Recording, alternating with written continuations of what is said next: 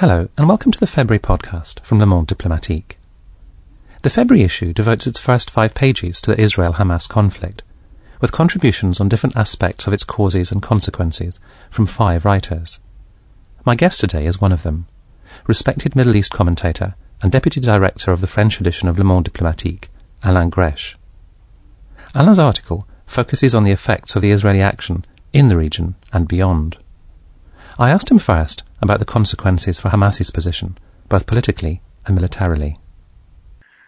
It seems that, in general, Hamas has been strengthened.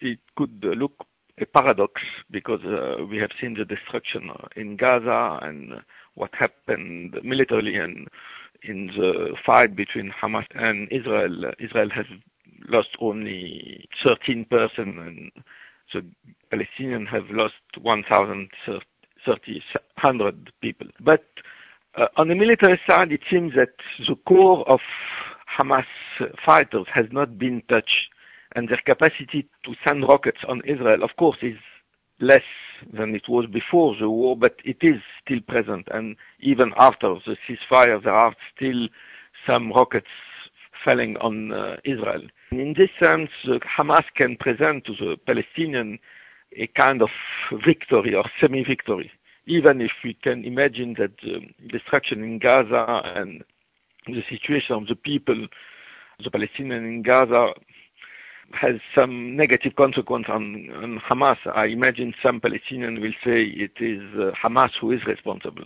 even if what we heard from the people uh, on the ground is that most of the people consider that Israel is uh, responsible. The second uh, political victory of Hamas is the fact that Palestinian Authority and Fatah has been really weakened, and this is, uh, we can see it from all observers on, on the ground. The fact that in the beginning the Palestinian Authority didn't condemn in a very clear way the attack on Gaza, the fact that they didn't do anything during the fight, the fact also that it is perhaps the first fight between Israel and the Palestinians in which the Fatah, the organization of Yasser Arafat, is not fighting against the Israeli. I think this has weakened the Palestinian Authority, Mahmoud Abbas and the Fatah. In this sense, it's, it can be said it is also a victory for Hamas. So paradoxically, Hamas may come out of this in a in a strengthened position overall. Yes, we see now that everybody is trying to negotiate with Hamas. The Israeli government is trying to negotiate with them through Egypt. Egypt is trying to make some pressure on Hamas. You can't have any solution, either at short term or long term, without Hamas. And in this sense, Hamas has been strengthened. Even if, again, I mean, they have lost some fighters, some leaders. Perhaps uh, the difficulty of the situation in uh, in Gaza will have some consequence on their popularity among the Gazan people. In general, we can say that I think from their point of view, and without talking, of course, of all the civilian dead and et cetera, it's a political, it's a, it's a victory.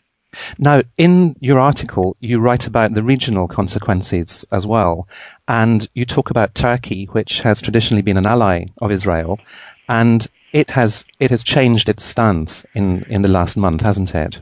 Yes, it, for uh, two reasons. One is in Turkey, as in all the Muslim world, and even wider than the and, uh, Muslim world, there were really very big demonstrations against the Israeli war in Gaza, and people were really shocked by the image coming from Gaza. And I think in Turkey, perhaps there was the greatest dem- demonstration against the Israeli war. There was two to three million people in the street, not only in Istanbul and Ankara, but also in small villages and small towns. This is one reason, of course, of uh, uh, the Turkish government position. But the second one is the fact that, as you know, Erdogan, who is the prime minister, tried for many months to mediate between Israel and Syria, to begin again negotiation, open negotiation between the two countries to try to reach an agreement.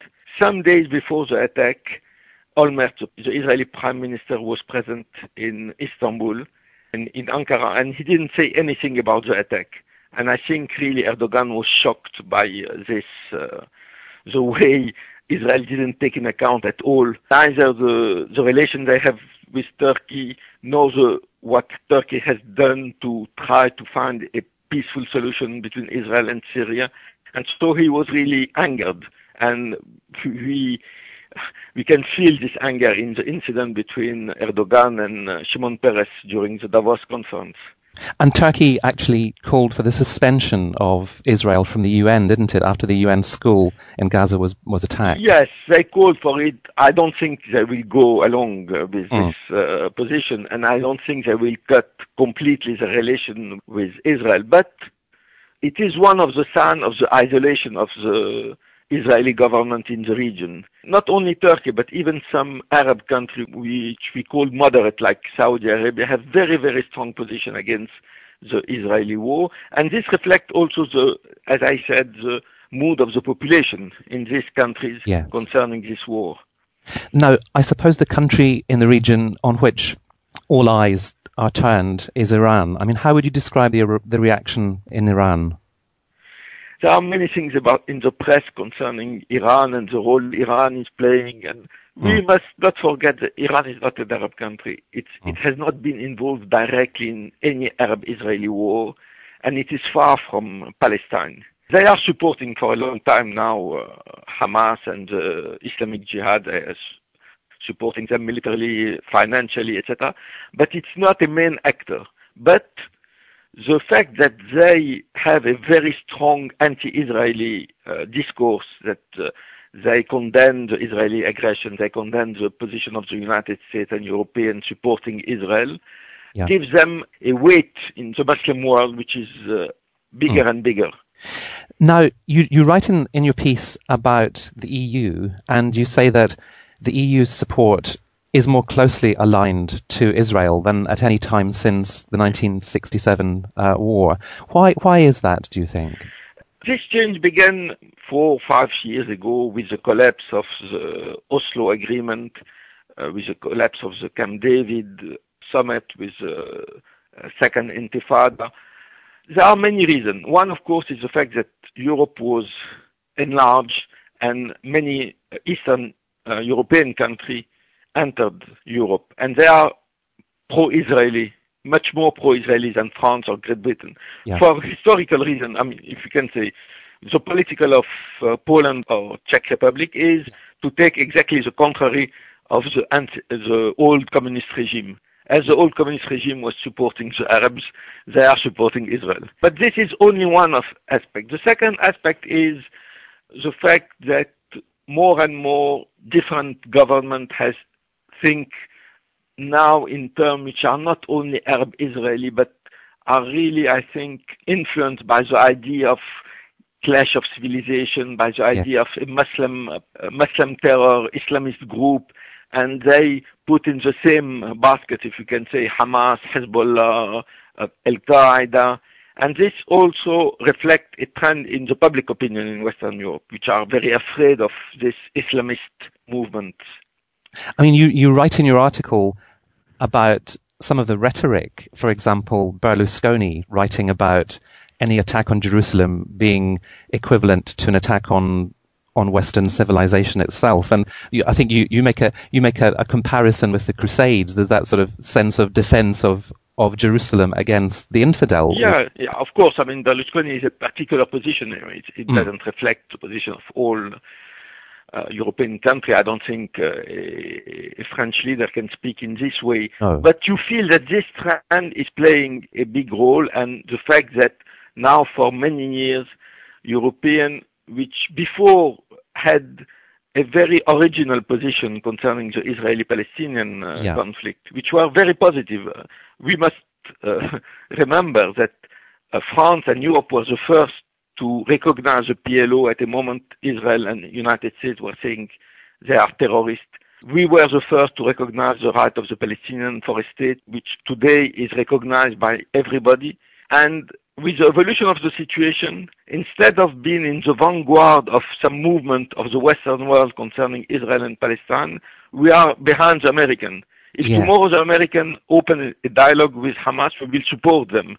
But we will not be at the front, and I think it's uh, it's negative. We will not be at the front trying to make things move. Now, tell me about Sarkozy's France, because its role and its position has changed recently. Yes, but, uh, you know, the change began before Sarkozy came to power. The two last years of Jacques Chirac uh, presidency, we saw this trend.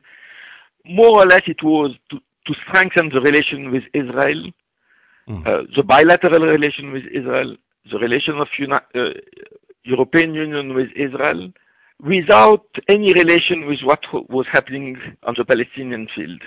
The idea, I mean, at least the official discourse was to say, if we get better relation with Israel, we will be able to make pressure on them, they will listen to us. Mm. But the reality is that we are developing our bilateral relation, France and European Union, yeah. with Israel, without any consequence on the Israeli position on the Palestinian uh, field. We're talking now, just a couple of days after the Israeli election. Is it too early to, to talk about how the, the likely balance of power will settle in Israel, do you think? No, I don't think it's too early. We know that uh, Israel is moving right more and more. Mm. I mean, not only with uh, Lieberman party, but even mm. with Likud. I mean, yeah. uh, even if Kadima at the end made a little bit better than it was expected in the polls, the triumph of the right wing is really very, very uh, big. It's really uh, what we can call fascistic trends. I mean, you, we have people in this, not only in Lieberman's party, but even in Likud, calling openly for expelling the Arab, the Arab citizens of Israel, who are calling for uh, war crimes against the Palestinians. I mean, it's really a shift in the public opinion, and I think uh, the war made against Gaza with the support of ninety-five percent of the Israeli Jews helped this shift to the right. And uh, lastly, is it too early to talk about Obama's presidency and, and its attitude to to Israel? I think it is a little uh, too early. I think the American politics is not done by one man. I mean, there are strategic interests of uh, United States. Part of it is oil, part of it is a bilateral relation and the strategic alliance with Israel. This will not change with Obama or with anybody else. But of course, there can be some uh, some shift. But till now, it's difficult to say, uh, because Obama will have to deal with all the situation in the Middle East, not only Israel and Palestine, but also with Iran, with Iraq, and we saw his uh, opening to towards Iran, toward negotiation perhaps with Iran. All these things are linked. But what we know for sure is that we will know very quickly, because Obama was forced, I don't know if he intended to or not, to enter this field of the Israeli-Palestinian conflict from the beginning of his mandate. So we will see very rapidly what he is able to do in uh, this negotiation. But I don't think we can Uh, know it for sure from now. I mean, it will depend on many factors, and we don't know really what Obama is wants. I mean, we know everybody wants peace, of course, but will he be will he be able to pressure on to make pressure on Israel? What will will be his relation with the Arab countries, et cetera? It's too early to know. I was talking to Alain Gresh about his article in the February edition of Le Monde Diplomatique, Gaza War Changes Middle East Equation at Israel's Expense. You can find that online at monde diplo dot com or read it in the print edition. The website also has the full Le Monde Diplomatique archive, which is searchable by subscribers. I hope you'll join me next month for another interview with one of our contributors. Until then, thank you for listening, and goodbye.